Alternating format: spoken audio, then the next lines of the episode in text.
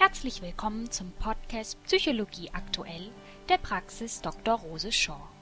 Heute möchten wir Ihnen die fünf interessantesten Studien zum Thema Kinder und Jugendliche vorstellen, auf die wir in den letzten zwölf Monaten gestoßen sind.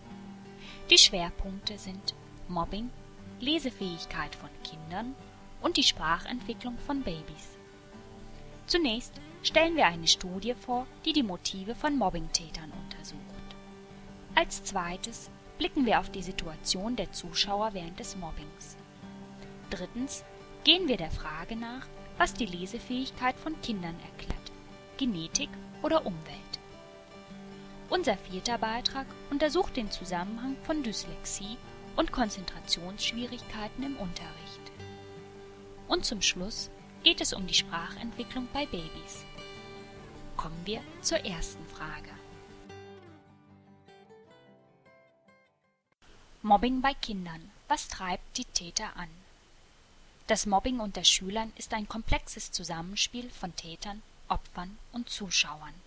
Eine neue Studie zeigt, dass dabei ein Statusgewinn des Täters bei den Zuschauern ein entscheidender Faktor ist.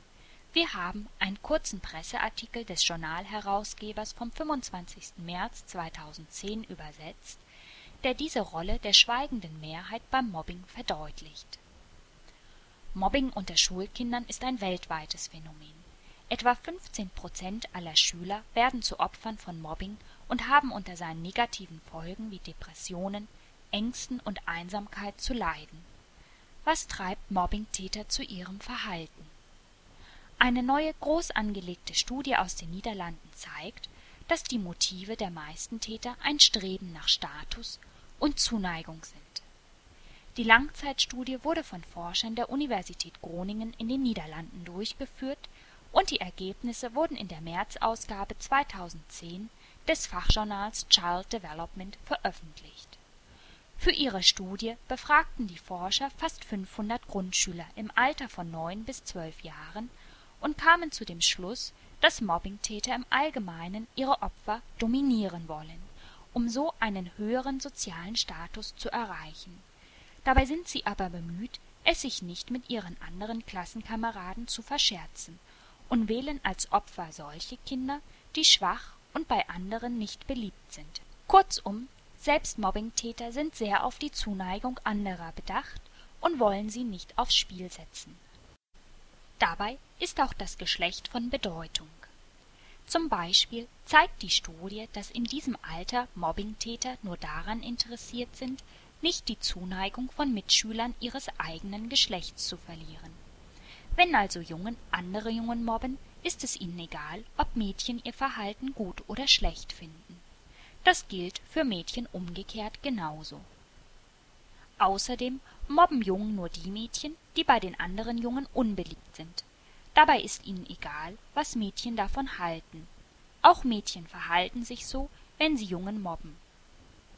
Um die komplexe Natur von Akzeptanz und Ablehnung zu verstehen, muss man das Geschlecht der Täter berücksichtigen, das der Opfer und auch das der Klassenkameraden, die die Täter und Opfer akzeptieren und ablehnen, sagt René Veenstra, der Professor für Soziologie an der Universität Groningen ist und die Studie leitete.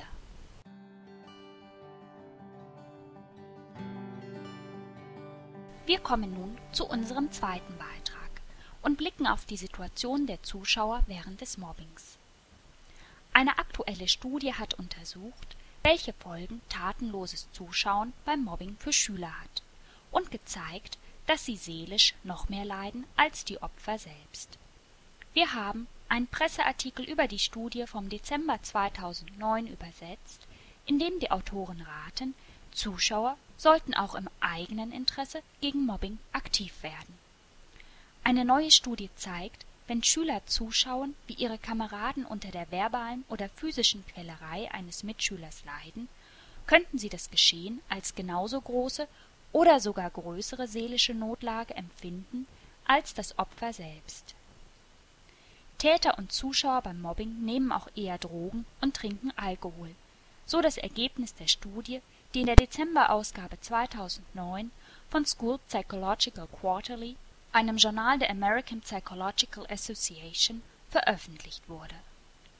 Es ist gut belegt, dass Kinder und Jugendliche, die in ihrer Familie oder außerhalb der Schule Gewalt ausgesetzt sind, ein höheres Risiko für psychische Probleme haben als Kinder in einer gewaltfreien Umgebung, sagt Professor Ian Rivers, der Leiter der Studie von der Brunel University in London. Es sollte niemanden überraschen, wenn Gewalt in der Schule ein ähnliches Risiko darstellt die Forscher machten eine Umfrage unter 2002 Schülern im Alter von 12 bis 16 Jahren an 14 staatlichen Schulen in England.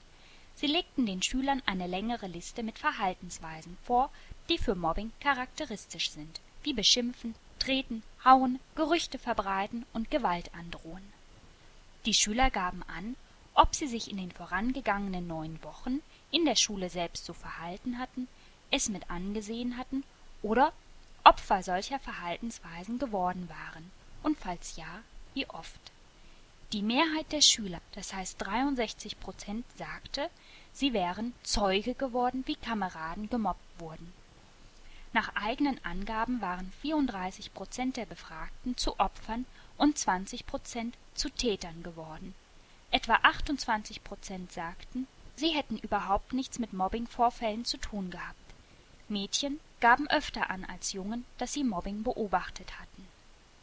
Die Schüler beantworteten auch Fragen, ob sie bestimmte Symptome von seelischen Nöten hatten, wie Gefühle von Depression, Ängsten, Feindseligkeit oder Minderwertigkeit.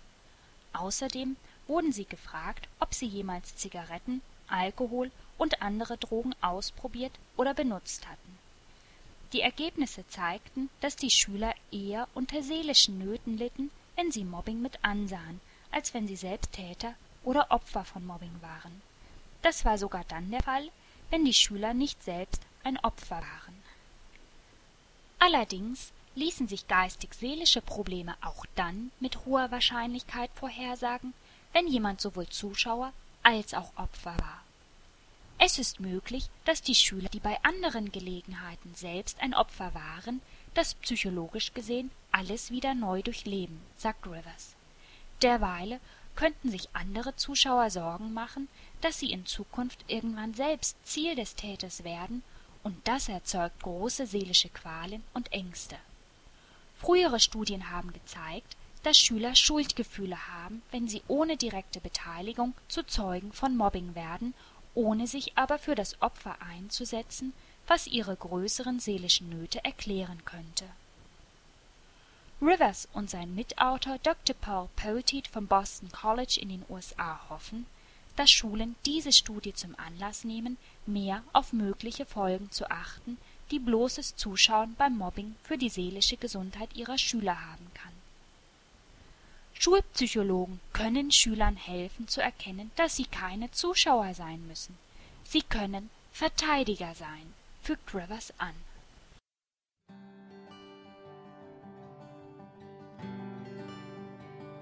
Wir kommen nun zu unserem zweiten Schwerpunkt und damit zur Frage, was erklärt die Lesefähigkeit von Kindern, Genetik oder Umwelt? Eine aktuelle Studie hat den Beitrag von Umwelt und Vererbung beim Lesenlernen analysiert. Die Ergebnisse zeigen, dass beide Einflüsse wichtig sind, aber recht verschiedene Rollen spielen. Wir haben eine Pressemitteilung der Universität vom 11. Januar 2010 übersetzt in der die Autoren meinen, bei Schulanfängern müssen die unterschiedlichen Voraussetzungen und Einflüsse im Unterricht gezielt berücksichtigt werden. Die genetische Veranlagung spielt eine entscheidende Rolle dabei, wie gut Kinder anfangs lesen lernen. Nun zeigt eine neue Untersuchung an Zwillingen zum ersten Mal, dass beim Lesenlernen später Umweltfaktoren immer wichtiger werden die Ergebnisse sind ein weiterer Beweis, dass Kinder in den ersten Schuljahren beim Lesen Fortschritte machen können, die über die wichtigen genetischen Faktoren und ihre Einflüsse auf das Lesen hinausgehen, sagt Stephen Patchwell, der erste Autor und Leiter der Studie. Patchwell ist Professor für Entwicklung des Menschen- und Familienwissenschaften an der Ohio State University in den USA wir müssen genetischen Einflüssen auf das Lesenlernen sicherlich mehr Beachtung schenken, aber Kinder können unter richtiger Anleitung auch dann große Fortschritte machen, wenn sie bei der Einschulung kaum lesen können, sagt Petrel. Die Ergebnisse zeigen, dass wir uns weiter bemühen müssen, die Entwicklung des Lesens bei Kindern so zu fördern, dass wir sowohl genetische als auch Umwelteinflüsse berücksichtigen. Schon frühere Untersuchungen haben gezeigt, dass die Lesekompetenz von Kindern sowohl von der Genetik als auch von der Umwelt beeinflusst wird. Doch diese Studie zeigt als erste die relative Bedeutung beider Einflüsse auf die Geschwindigkeit, mit der Kinder Fortschritte beim Lesenlernen machen. Die Ergebnisse der Studie wurden jetzt online im Journal of Child Psychology and Psychiatry veröffentlicht.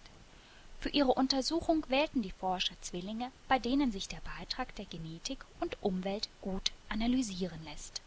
Zum Beispiel sind eineigige Zwillinge genetisch identisch. Wenn diese Kinder unterschiedlich gut lesen können, beweist das einen Einfluss der Umwelt auf die Lesekompetenz der Geschwister. An der Studie nahmen 314 Zwillinge aus dem Western Reserve Reading Project in Ohio teil. Darunter waren 135 eineigige Zwillinge und 179 Zwillingsbrüder. Die Zwillinge nahmen ab dem Vorschulalter oder der ersten Klasse an der Studie teil.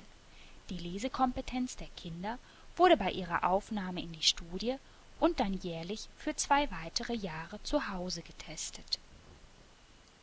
Bei jedem Hausbesuch machten die Zwillinge einen umfangreichen 90-minütigen Test für verschiedene Teilaspekte ihrer Lesekompetenz. Dazu gehören unter anderem das Erkennen von Worten, Buchstaben und für den Leseanfänger besonders schwierigen Phonemen, das heißt Laute, die die Bedeutung zweier ähnlich geschriebener Worte verändern, zum Beispiel K und T in Katze und Tatze. Weiter wurde die Geschwindigkeit gemessen, mit der die Kinder eine Reihe von Buchstaben benennen konnten. Die Forscher verglichen die Testwerte der Zwillinge und werteten dann statistisch aus, wie groß der Anteil an der zunehmenden Lesekompetenz war, den genetische bzw. Umweltfaktoren erklären konnten. Umweltfaktoren im weiteren Sinne sind alle äußeren Einflüsse auf das Kind, darunter die Fürsorge der Eltern, wie viel ihnen vorgelesen wird, ihre Wohngegend, Ernährung und der Schulunterricht. Die Ergebnisse zeigten, wenn Kinder anfangen zu lesen, spielen sowohl Gene als auch die Umwelt eine unterschiedlich große Rolle bei der Lesekompetenz die von dem jeweils untersuchten Teilaspekt des Lesens abhängt. Beim Erkennen von Worten und Buchstaben erklärte die Genetik etwa ein Drittel der Testergebnisse und die Umwelt zwei Drittel. Beim Wortschatz und dem Erkennen von Phonemen waren Genetik und Umwelt etwa gleich wichtig. Für die Lesegeschwindigkeit war zu drei Vierteln die genetische Veranlagung verantwortlich aber als wir analysierten, wie die Lesekompetenz der Kinder mit der Zeit zunimmt, wurde der Einfluss der Umwelt bedeutend wichtiger als die genetische Veranlagung, sagt Petrel. Für Verbesserungen bei Teilaspekten der Lesekompetenz, die im Unterricht erlernt werden, wie das Erkennen von Worten oder Buchstaben, ist fast ausschließlich die Umwelt verantwortlich. Auch das zunehmend bessere Erkennen von Phonemen wird zu 80 Prozent durch die Umwelt bestimmt. Nur bei der Lesegeschwindigkeit spielen genetische Faktoren weiterhin eine große Rolle. Unabhängig davon, welche Fähigkeiten die Kinder zu Beginn des Lesenlernens schon mitbrachten und welchen Einfluss die Genetik und die Umwelt darauf hatte, zeigten unsere Ergebnisse, dass ihre Umwelt beeinflusste, wie schnell oder wie langsam sich die Lesekompetenz der Kinder entwickelte sagt Petrel. Petrel betont, dass die Umwelt eines Kindes viel mehr ist als nur sein Unterricht in der Schule. Dennoch spielt der Unterricht wahrscheinlich eine Schlüsselrolle dabei, wie sich die Lesekompetenz im Laufe der Zeit verbessert. Petrel sagt, weitere Studien müssten genauer untersuchen, wie Genetik und Umwelt beim Lesenlernen von Kindern zusammenwirken wir glauben, dass beide Faktoren für das Lesen wichtig sind. Etwas ganz Ähnliches haben Forscher im Gesundheitsbereich herausgefunden. zum Beispiel bei Herzerkrankungen und starkem Übergewicht, sagt Petrel. Aber wir wissen viel mehr über die relative Bedeutung von Genetik und Umwelt für biologische Systeme und ihren Einfluss auf Herzerkrankungen als auf das Lesen.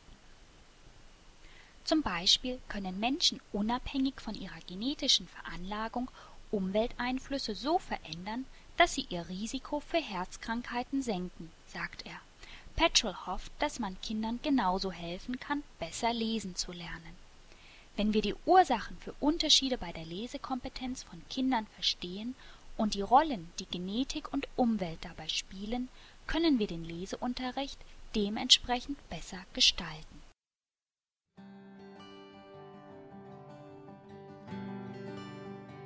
Wir kommen nun zu einem besonderen Aspekt in Bezug auf das Lesenlernen, der Dyslexie und der damit verbundenen Frage, Warum können Kinder mit Dyslexie dem Unterricht schlechter folgen?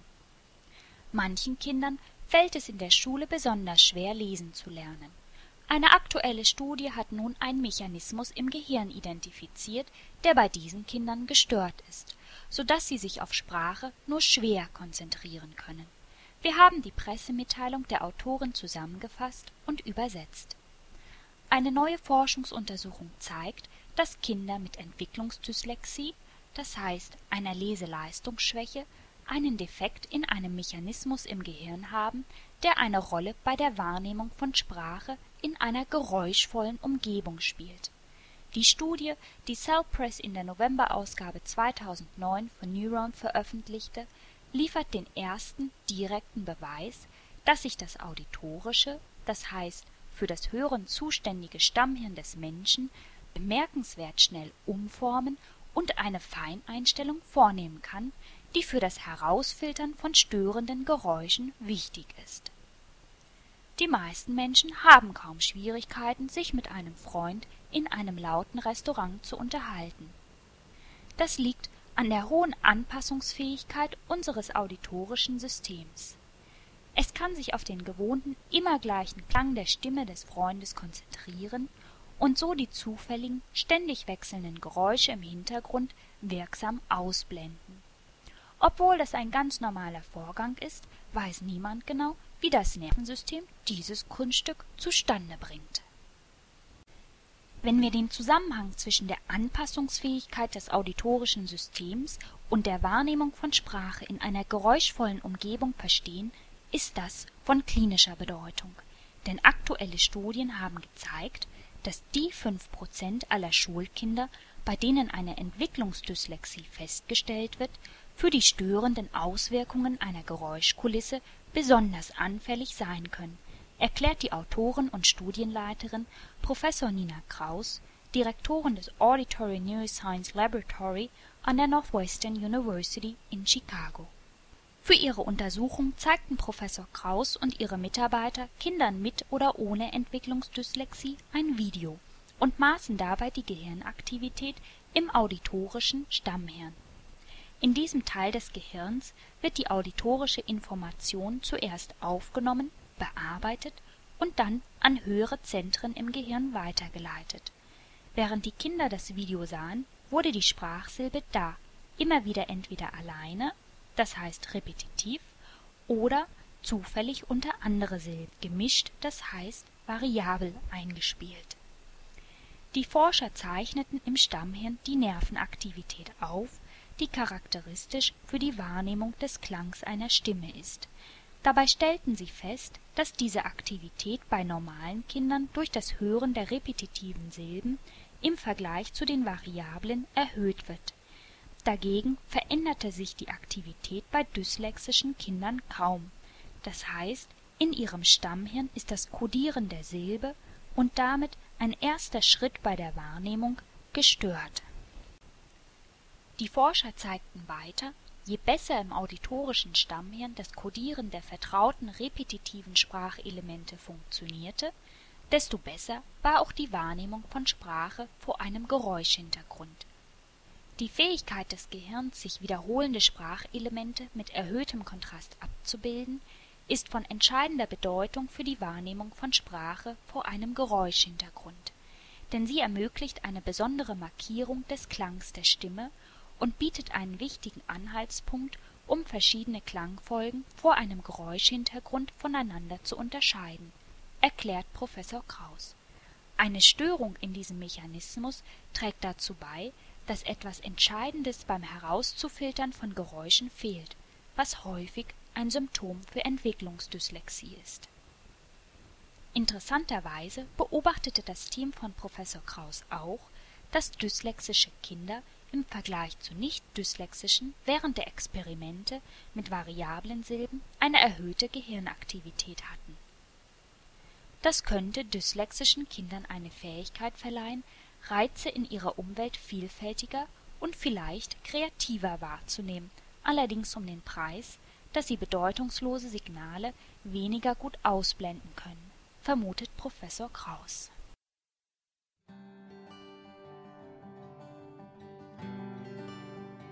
Wir kommen nun zu unserem letzten Beitrag über die Sprachentwicklung bei Babys.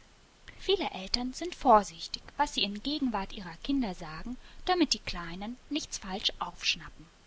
Dabei lernen sie wahrscheinlich das meiste richtig, sehr gut und offenbar auch erstaunlich früh. Eine aktuelle Studie hat nun gezeigt, dass bei Babys die Sprachentwicklung schon viel früher beginnt als bisher angenommen. Wir haben die Pressemitteilung der Forscher übersetzt. Schon von den allerersten Tagen im Leben an hat das Schreien von Babys Merkmale, die typisch für die Sprache seiner Eltern sind. Das zeigt eine neue Studie, die in der Novemberausgabe 2009 von Current Biology, einem Journal der Cell Press Reihe online veröffentlicht wurde. Die Ergebnisse deuten darauf hin, dass sich Säuglinge Elemente ihrer späteren ersten Sprache schon im Mutterleib aneignen und damit lange vor ihrem ersten Babbeln oder Gurren. Das beeindruckende Ergebnis dieser Studie ist, dass Menschen schon als Neugeborene nicht nur dazu in der Lage sind, unterschiedliche Schreimelodien zu erzeugen, sondern sie verwenden dabei bevorzugt die Melodiemuster, die typisch für die Sprache sind, die sie während ihres Lebens als Fötus in ihrer Umgebung gehört haben, und zwar im letzten Drittel der Schwangerschaft, sagt Professor Kathleen Wermke von der Julius-Maximilians-Universität Würzburg. Im Gegensatz zu althergebrachten Interpretationen sprechen diese Daten für die wichtige Rolle des Schreiens von Säuglingen als ein Ausgangspunkt der Sprachentwicklung. Frühere Studien haben gezeigt, dass sich menschliche Föten ab dem letzten Drittel der Schwangerschaft Töne und Geräusche der Außenwelt merken können und dabei ein besonderes Gespür für Melodiebögen der Musik und der Sprache haben. Neugeborene hören die Stimme ihrer Mutter lieber als andere Stimmen.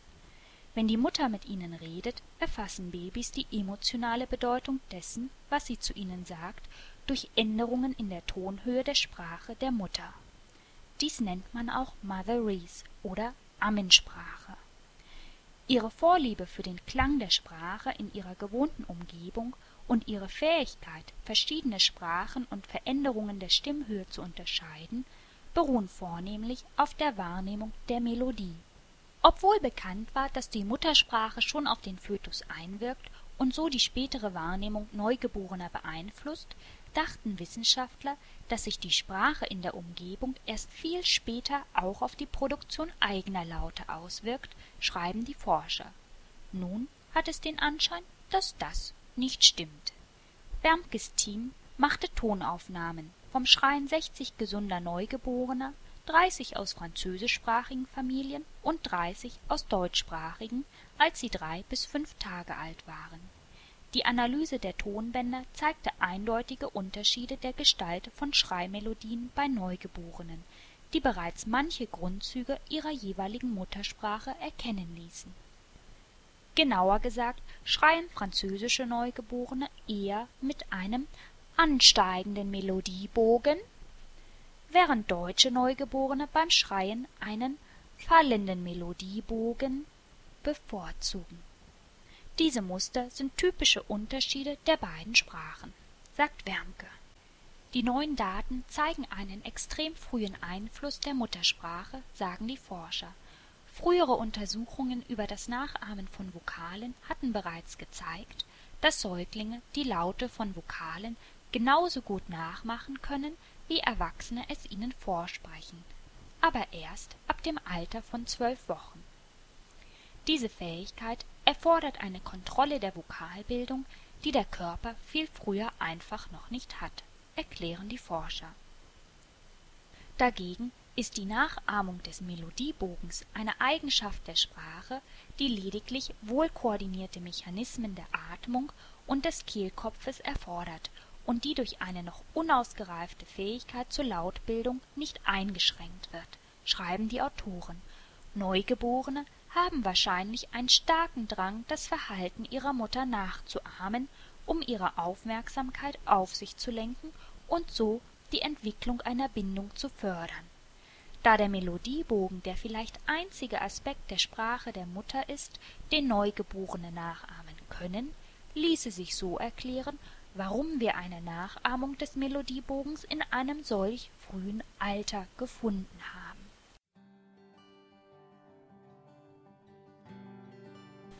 Dies war unser letzter Beitrag zum Thema Kinder und Jugendliche. Sie hörten den Podcast Psychologie aktuell der Praxis Dr. Shaw. Herzlichen Dank für Ihr Interesse.